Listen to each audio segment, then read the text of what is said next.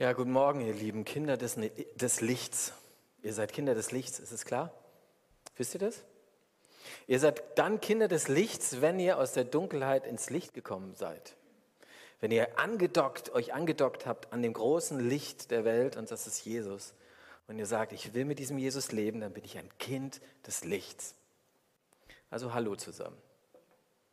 Und wir wollen gerne heute uns damit beschäftigen, was das für Konsequenzen hat, dass ich ein Kind des Lichts bin. Dass Jesus am Kreuz meine Dunkelheit getragen hat und ich dadurch Licht sein darf. Und ich habe euch den heutigen Predigttext mitgebracht aus Epheser fünf. Da schreibt Paulus Folgendes. Ihr seid Gottes geliebte Kinder und daher sollt ihr in allem seinem Vorbild, also Gottes Vorbild, folgen. Und lebt in der Liebe, so wie auch Christus seine Liebe erwiesen hat. Aus Liebe hat er sein Leben für uns gegeben. Und Gott hat dieses Opfer angenommen. Ihr gehört zu Gott. Da passt es selbstverständlich nicht mehr, sexuell zügellos zu leben, über die Stränge zu schlagen oder alles haben zu wollen. Ihr sollt nicht einmal drüber reden. Genauso wenig ist Platz für Klatsch, Sticheleien und zweideutiges Gerede. Vielmehr sollt ihr Gott danken und ihn loben. Denn eins ist klar, wer ein ausschweifendes, schamloses Leben führt, für den ist kein Platz in der neuen Welt, in der Gott und Christus herrschen werden. Das gilt auch für alle, die von Habgier besessen sind. Denn solche Menschen beten ihre eigenen Götzen an. Lasst euch von niemandem verführen, der euch durch sein leeres Geschwätz einreden will, dass dies alles harmlos sei. Gottes Zorn wird alle treffen, die ihm nicht gehorchen. Darum meidet solche Leute. Oder jemand anderes übersetzt sehr frei, aber treffend, macht nicht mit bei dem, was sie tun. Früher habt auch ihr in Dunkelheit gelebt, aber heute ist es anders. Durch den Herrn seid ihr im Licht, darum lebt nun auch als Kinder des Lichts. Soweit mal der Text von, von Paulus. Das Robert und Robert ist irgendwie interessiert. Er steht Tag für Tag immer wieder am Spielfeldrand des, äh, des örtlichen Fußballvereins und schaut dort, wie seine Kumpels kicken. Die spielen Fußball. Und er denkt, vielleicht ist das was für mich, vielleicht auch nicht. Er schaut ihnen zu und plötzlich kommt ein Mann auf ihn zu. Es ist Thomas. Thomas ist sehr beliebt im Ort. Er ist äh, so ein, ein Trainer, wie man ihn sich vorstellt. Er kann mit den Jungs super umgehen, er ist, äh, kann sie motivieren, er ist begeisternd, er ist auch ein richtiger Kompetenzbolzen in Sachen Fußball. Und dieser Thomas kommt auf Robert zu und sagt, Thomas, weißt du was, ich hätte dich gern in meinem Team. Komm mit auf den Platz, sobald du auf dem Platz stehst, gehörst du zu meinem Team, ab jetzt. Genauso ruft uns Jesus immer wieder und sagt, komm auf meinen Platz, auf mein Spielfeld. Komm ins Licht, komm zu mir. Und wenn ich dem Ruf folge, dann bin ich Teil seines Teams. Ich muss dazu nichts machen, nichts tun, nichts leisten, nicht besonders fromm sein oder sonst was, sondern er ruft und ich gehe und folge und komme in die Beziehung zu dem Licht in Person, zu Jesus und werde selbst Kind des Lichts. Genau darum geht es, auch in diesem Text. Denn ähm, ich weiß, viele, die hier heute sitzen, die sagen, ja, ich bin diesen Schritt gegangen, ich lebe im Licht, ich bin ein Kind des Lichts, ich bin, habe den Ruf, den Ruf nicht nur gehört, sondern bin ihm auch gefolgt und lebe jetzt mit Jesus und mit Gott. Das Problem ist nur, weiß nicht, ob ihr das kennt, man weiß ganz genau, da ist dieser Trainer, das ist der Kompetenzbolzen in Sachen Leben, nämlich Jesus, der mich ruft und dem ich folgen will.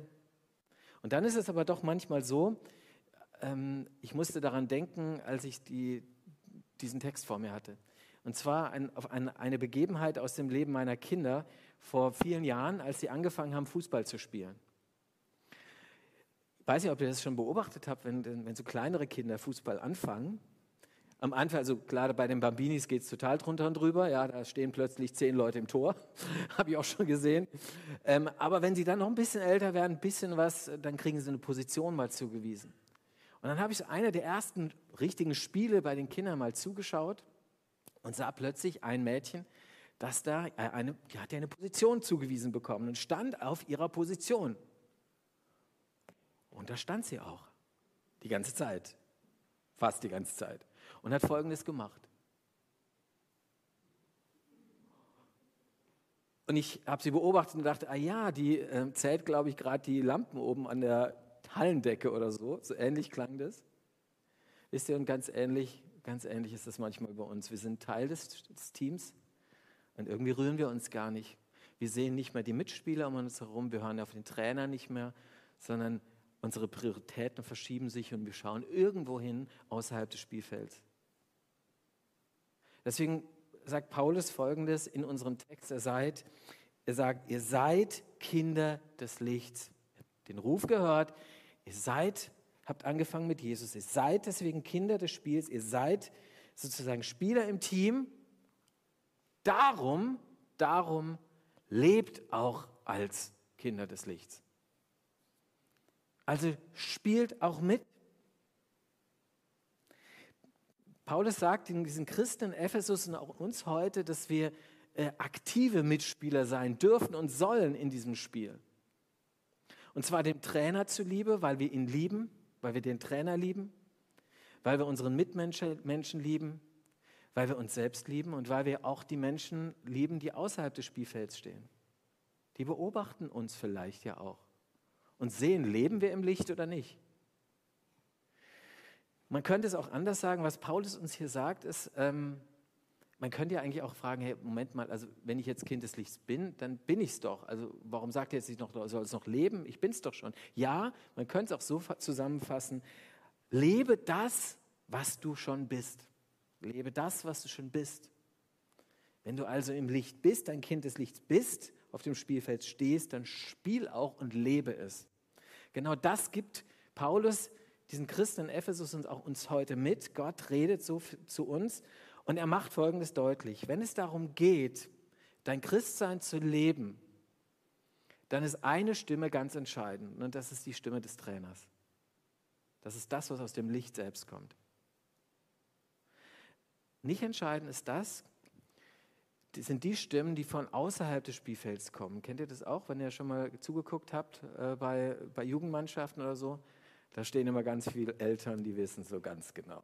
Die stehen dann daneben und rufen rein und, und machen vielleicht den Trainer noch an oder sonst was. Ja, oder die Fans, die irgendwie im Stadion stehen und dann rummotzen von oben, sagen, warum wechselst du den nicht ein und so weiter. Die wissen es ganz genau von außerhalb. Sie spielen nicht mit. Ja? Sie können es vielleicht gar nicht. Sie wollen es auch gar nicht. Sie wollen nur zugucken, und, und, ne? Sondern sie stehen außerhalb. Und Paulus sagt, hört nicht auf die, die außerhalb stehen. Entscheidend für dein Leben im Licht ist nicht das, was die Mehrheit sagt, die außerhalb der Gemeinde oder der, der christlichen Gemeinde steht oder der, des Glaubens steht. Menschen, die ohne Jesus leben, nicht das soll für dich entscheidend sein und eine Leitlinie sein für dein Leben. Auch nicht, was die Mehrheit der Gesellschaft sagt, sondern das, was der Trainer sagt, ist entscheidend. Und er macht es an einer Stelle ganz besonders deutlich, indem er sagt, ich habe es ja schon vorgelesen, macht nicht bei dem mit, was sie tun oder hört nicht auf das, was sie sagen,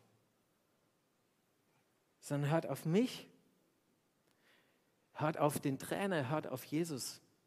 Das ist entscheidend, das ist mein Maßstab als Christ. Und das ist nicht immer so einfach zu leben in der, in der Gesellschaft, in der wir ja alle leben auch. Und da werden wir mit, mit Werten bombardiert, die manchmal gar nicht so sehr zu dem passen, was Gott sich für unser Leben gedacht hat. Das mal vorgeschoben. Jetzt, Paulus wird ja meistens praktisch. Also der bleibt nicht irgendwie bei so Allgemeinplätzen, sondern geht es wirklich zur Sache. Und wenn ihr den Text gelesen habt, das ist schon ein bisschen harter Tobak, finde ich. Also wenn man den mal so liest, okay, er hat uns was zu sagen. Und er hat auch den Christen in Ephesus was zu sagen gehabt und uns auch. Zwei Punkte will ich rausgreifen. Ich habe nicht so viel Zeit. Der erste: lebe im Licht beim Thema Sex, beim Thema Sexualität. Darum geht es Paulus. Und er, habt ihr gesehen, beim Lesen des Textes, es geht immer wieder um dieses Thema. Und wenn wir an dieses Thema denken, dann ist es ja mit viel Vorurteilen behaftet. Also die begegnen euch vielleicht auch immer wieder. Ich höre das auch immer wieder. Nee, ja, also das, was die Christen so über Sexualität denken und sagen, Das ist doch alles sehr, sehr einengend, oder? Das hindert uns doch an unserer freien Selbstentfaltung und Selbstverwirklichung und es äh, bringt Unfreiheit und keine Freiheit. Oder es wird gesagt, naja, die Christen sind eigentlich Spaßverderber in Sachen Sex. Ja? Das, äh, wenn Christen so sind, dann ist Gott das wohl auch. Ähm, und das, dem begegnen wir tatsächlich, ist so. Ich merke es in der Jugendarbeit auch immer wieder, habe es auch immer wieder gemerkt, aber auch unter Erwachsenen. So ist dieses Bild von dem, was, was, was Menschen sehen, wenn sie äh, an Christen denken und an das Thema Sexualität denken. Vielleicht auch deswegen, weil tatsächlich manche Christen ähm, da ein bisschen verkorkst leben, gebe ich offen zu, da bin ich sicher.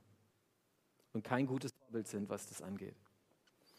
Aber letztendlich, ähm, von der Logik her, wenn Gott der Erfinder der Sexualität ist, und das ist er, er hat es erfunden, dann hat er auch das beste Konzept für dieses Thema und die beste Idee und den besten Plan, wie wir unsere Sexualität leben sollen und wie wir sie nicht leben sollen. Und damit sozusagen meine Sexualität eine erfüllte Sexualität wird oder ist, ist es entscheidend, auf den Erfinder der Sexualität zu hören. Und dann ist es etwas, was mir gut tut und wichtig ist und mich in eine neue Freiheit führt. Und nicht in eine, eine Enge, sondern in eine Freiheit. Gebunden aber an das, was Jesus sagt zum Thema Sexualität. Und ich kann das Thema hier nicht weit ausführen, wie gesagt, aber ich möchte es zumindest anreißen. Ähm, wenn jetzt, jetzt zum Beispiel Jesus sagt oder Gott sagt, Sexualität hat seinen zentralen Platz, seinen besten Platz innerhalb der Ehe. Also einer verbindlichen Beziehung zwischen einem Ehemann und einer Ehefrau. Dann will er uns damit beschenken, mit dieser Idee. Dann will er Lebensqualität maximieren und nicht minimieren. Paulus sagt es, ich würde es vielleicht nicht so unbedingt sagen, aber er sagt so, ihr habt, ihr gehört zu Gott, ihr seid Kinder des Lichts, da passt es selbstverständlich nicht mehr sexuell zügellos zu leben. Oder bei Luther heißt es, in Unzucht zu leben. Sagt es mal euren Nachbarn, ja? Du lebst in Unzucht. Sehr einladend. Nein, ich würde es heute anders formulieren. Ich möchte es gerne positiv versuchen und euch zu werben, wieder ganz neu für das Konzept von Sexualität, wie Gott es sich gedacht hat, von Sexualität und Ehe. Und wir malen uns mal ein Bild, wie es aussehen könnte in dieser Welt, in Beziehungen, wenn wir dieser Idee Gottes zum Thema Sex folgen würden. Ich lade euch mal ein, sich damit mal dieses Bild sich vor Augen zu malen. Männer entwickeln plötzlich Fantasie in der Frage, wie kann ich meiner Frau eine echte Freude sein? Blumenläden erleben im Reich Gottes eine Hochkonjunktur. Männer und Frauen vergeben einander. Sie arbeiten an ihrer Beziehung, Teufelskreise brechen auf, das sture Schweigen hört auf und harte Herzen werden plötzlich weich. Männer leiden nicht mehr an ihrer Unfreiheit, die der Pornokonsum mit sich bringt, werden frei durch Jesus und ihre Frauen werden nicht mehr verletzt. Die Sexualität zwischen den beiden ist unbelastet. Es gibt eine neue Form von Klatsch in dieser Welt. Du sagst keinem weiter, aber dein Mann, der ist dir treu. Eine im Ehebruch erwischte Frau wird nicht gesteinigt, sondern erlebt Vergebung und fängt neu an. Scheidung, Scheidungswunden heilen aus, weil Gott Versöhnung und Heilung schenkt. Frauen trauen, vertrauen ihren Männern, Männer sprechen tatsächlich mit ihren Frauen, mal ernsthaft, mal zärtlich und mal auch im Ringen um einen gemeinsamen Weg. Alleinstehende erkennen ihren, We- ihren Wert und ihre Chance und die, die allein leben, ohne es zu wollen, sie müssen nicht mehr den Eindruck haben, nur Verheiratete sind vollwertige Menschen. Junge Menschen freuen sich, und zwar auf die Ehe. Sie freuen sich darauf, im Schutzraum der Ehe mit ihrem Partner das Abenteuerland Sex zu erleben. Sie tun das nun in der Gewissheit, dass der andere in der Öffentlichkeit und vor Gott ganz klar sich zu ihnen gestellt hat. Und jetzt können sie sich ganz hingeben. Alte Ehepaare, die sitzen in dieser Welt händchenhaltend auf einer Bank in der Sonne Und er sieht, wenn er die, auf die Runzeln seiner Frau sieht, immer noch die schöne Frau, die er vor fünfzig Jahren geheiratet hat. Und beide wissen, ich kann mich darauf verlassen, geliebt zu werden, auch wenn ich alt und klapprig werde, bis es der Tod uns scheidet. So ähnlich könnte es aussehen. Und vielleicht habt ihr ein bisschen Gespür dafür bekommen, nochmal, was das bedeutet, wenn ich dem Konzept von Sexualität was zutraue, was die Bibel uns vor Augen malt. Um es zusammenzufassen, nach Gottes Willen im Bereich Sexualität und Ehe zu leben, rentiert sich. Es gibt also eine Rendite, es, es, es, es maximiert letztendlich Spaß und Freude und Erfüllung und es minimiert es nicht, es verhindert es nicht, wie es oft gedacht wird. Es erhöht Lebensqualität. Und deswegen, ich weiß nicht, ob das eine Baustelle ist bei dir, dann geh ran und lebe im Licht. Lass dieses Licht ran an dich und schenk, dass er Veränderung schenkt in deinem Leben. Ich bin der festen Überzeugung, dass der Heilige Geist es tun kann in deinem Leben. Auch da, wo du vielleicht schon resigniert hast und sagst, da komme ich keinen Schritt weiter. Es gibt einen Durchbruch, den kann Jesus schenken. Definitiv. Auch in diesem Bereich. Zweiter Bereich ist, lebe im Licht beim Thema Geld. Mensch, Tilo, was für Themen sprichst du heute an? Ne? Also wer redet schon gern über Sex und wer redet schon gern über, über Geld? Zwei heikle Themen, aber die redet, über die redet auch Paulus und deswegen reden wir darüber. Interessanterweise ist dieses Thema Geld auf der gleichen Ebene zu sehen wie Sexualität. Es gibt so manche christlichen Gemeinden, da ist das Thema Sexualität immer ganz, ganz oben. Und wenn man da versagt, dann ist man ganz weit unten angesiedelt in der Hierarchie, in der Gemeinde oder wie auch immer. Ja, aber hier ist auch das Thema Geld und das ist auf der gleichen Ebene. Und Luther spricht hier in dem Text, wenn man den Luthertext liest, dann steht hier Habgier. Die Gier, etwas zu haben oder auch Habsucht. Ich, ich habe die Sucht sozusagen, ähm, immer mehr, immer mehr haben zu wollen. Das sagt ja dieses Wort schon. Also ein, ein ständiges Streben danach, nach Reichtum, nach, neuen, äh, nach neuem Wohlstand, nach mehr Luxus ähm, und so weiter. Paulus sagt in dem Text, in Vers drei, ihr gehört zu Gott, da passt es selbstverständlich nicht mehr, alles haben zu wollen. Und in Vers sieben sagt er dann, wird er sehr deutlich und sagt, habgierige Menschen beten ihre eigenen Götzen an. Sie beten ihre Götzen an. Und tatsächlich kann Wohlstand, Geldgier, Gewinnmaximierung, das kann tatsächlich zu einem Nebengott werden. Und Nebengötter haben eine besondere Eigenschaft. Und zwar, sie haben die Eigenschaft, dass sie dich immer in die Dunkelheit führen. Das, äh, das lieben sie. Nebengötter führen dich in die Dunkelheit, weg vom Licht, weg vom Spielplatz, vom Spielfeld und nicht hinein ins Licht, sondern eher weg davon. Und deswegen, lass uns das mal gesagt sein. Wie gehen wir mit Geld um? Wie gehst du mit Geld um? Welche Rolle spielt es in deinem Leben? Ich hörte im Internet oder sah im Internet auf YouTube einen, einen, einen Clip, einen Erfahrungsbericht von einem jungen Christen, ich schätze ihn so zwischen fünfundzwanzig und dreißig. Und er war so als, äh, als Jugendlicher zum Glauben gekommen. Er ist sozusagen aufs Spielfeld gegangen, Trainer hat ihn gerufen, ja, ich will dabei sein, ich will Christ sein. Und dann fing er an und ähm, so schleichend, er kam ins Berufsleben rein und so weiter und so schleichend ähm, verschoben sich seine Prioritäten. Plötzlich schaute er nur noch an die Decke. Und an der Decke sah er lauter Dollarzeichen.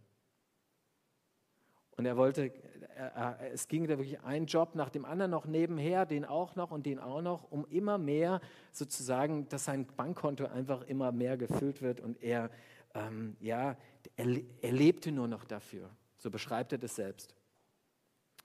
Und dann, einige Jahre später, also so, das war ein schleichender Prozess. Das ist ja ganz gut, diese Nebengötter, die führen uns ja nicht von, meistens nicht von einem Tag auf den anderen irgendwie auf Abwege, sondern so ganz schleichend, so dass wir uns kaum merken. Und bei ihm war das auch so, er ähm, plötzlich er arbeitet, ist wieder bei irgendeinem Job und da begegnet er auf wundersame Weise einem Menschen, der an Jesus glaubt. Und ich will es nicht, kann es nicht äh, ins Detail gehen, aber er, er, er erlebt plötzlich, dass ihm dass die Schuppen von den Augen fällt und ihm deutlich wird, ja, ich habe das Licht verlassen. Oder andersrum, ich stehe nur noch auf dem Platz und spiele gar nicht mehr mit.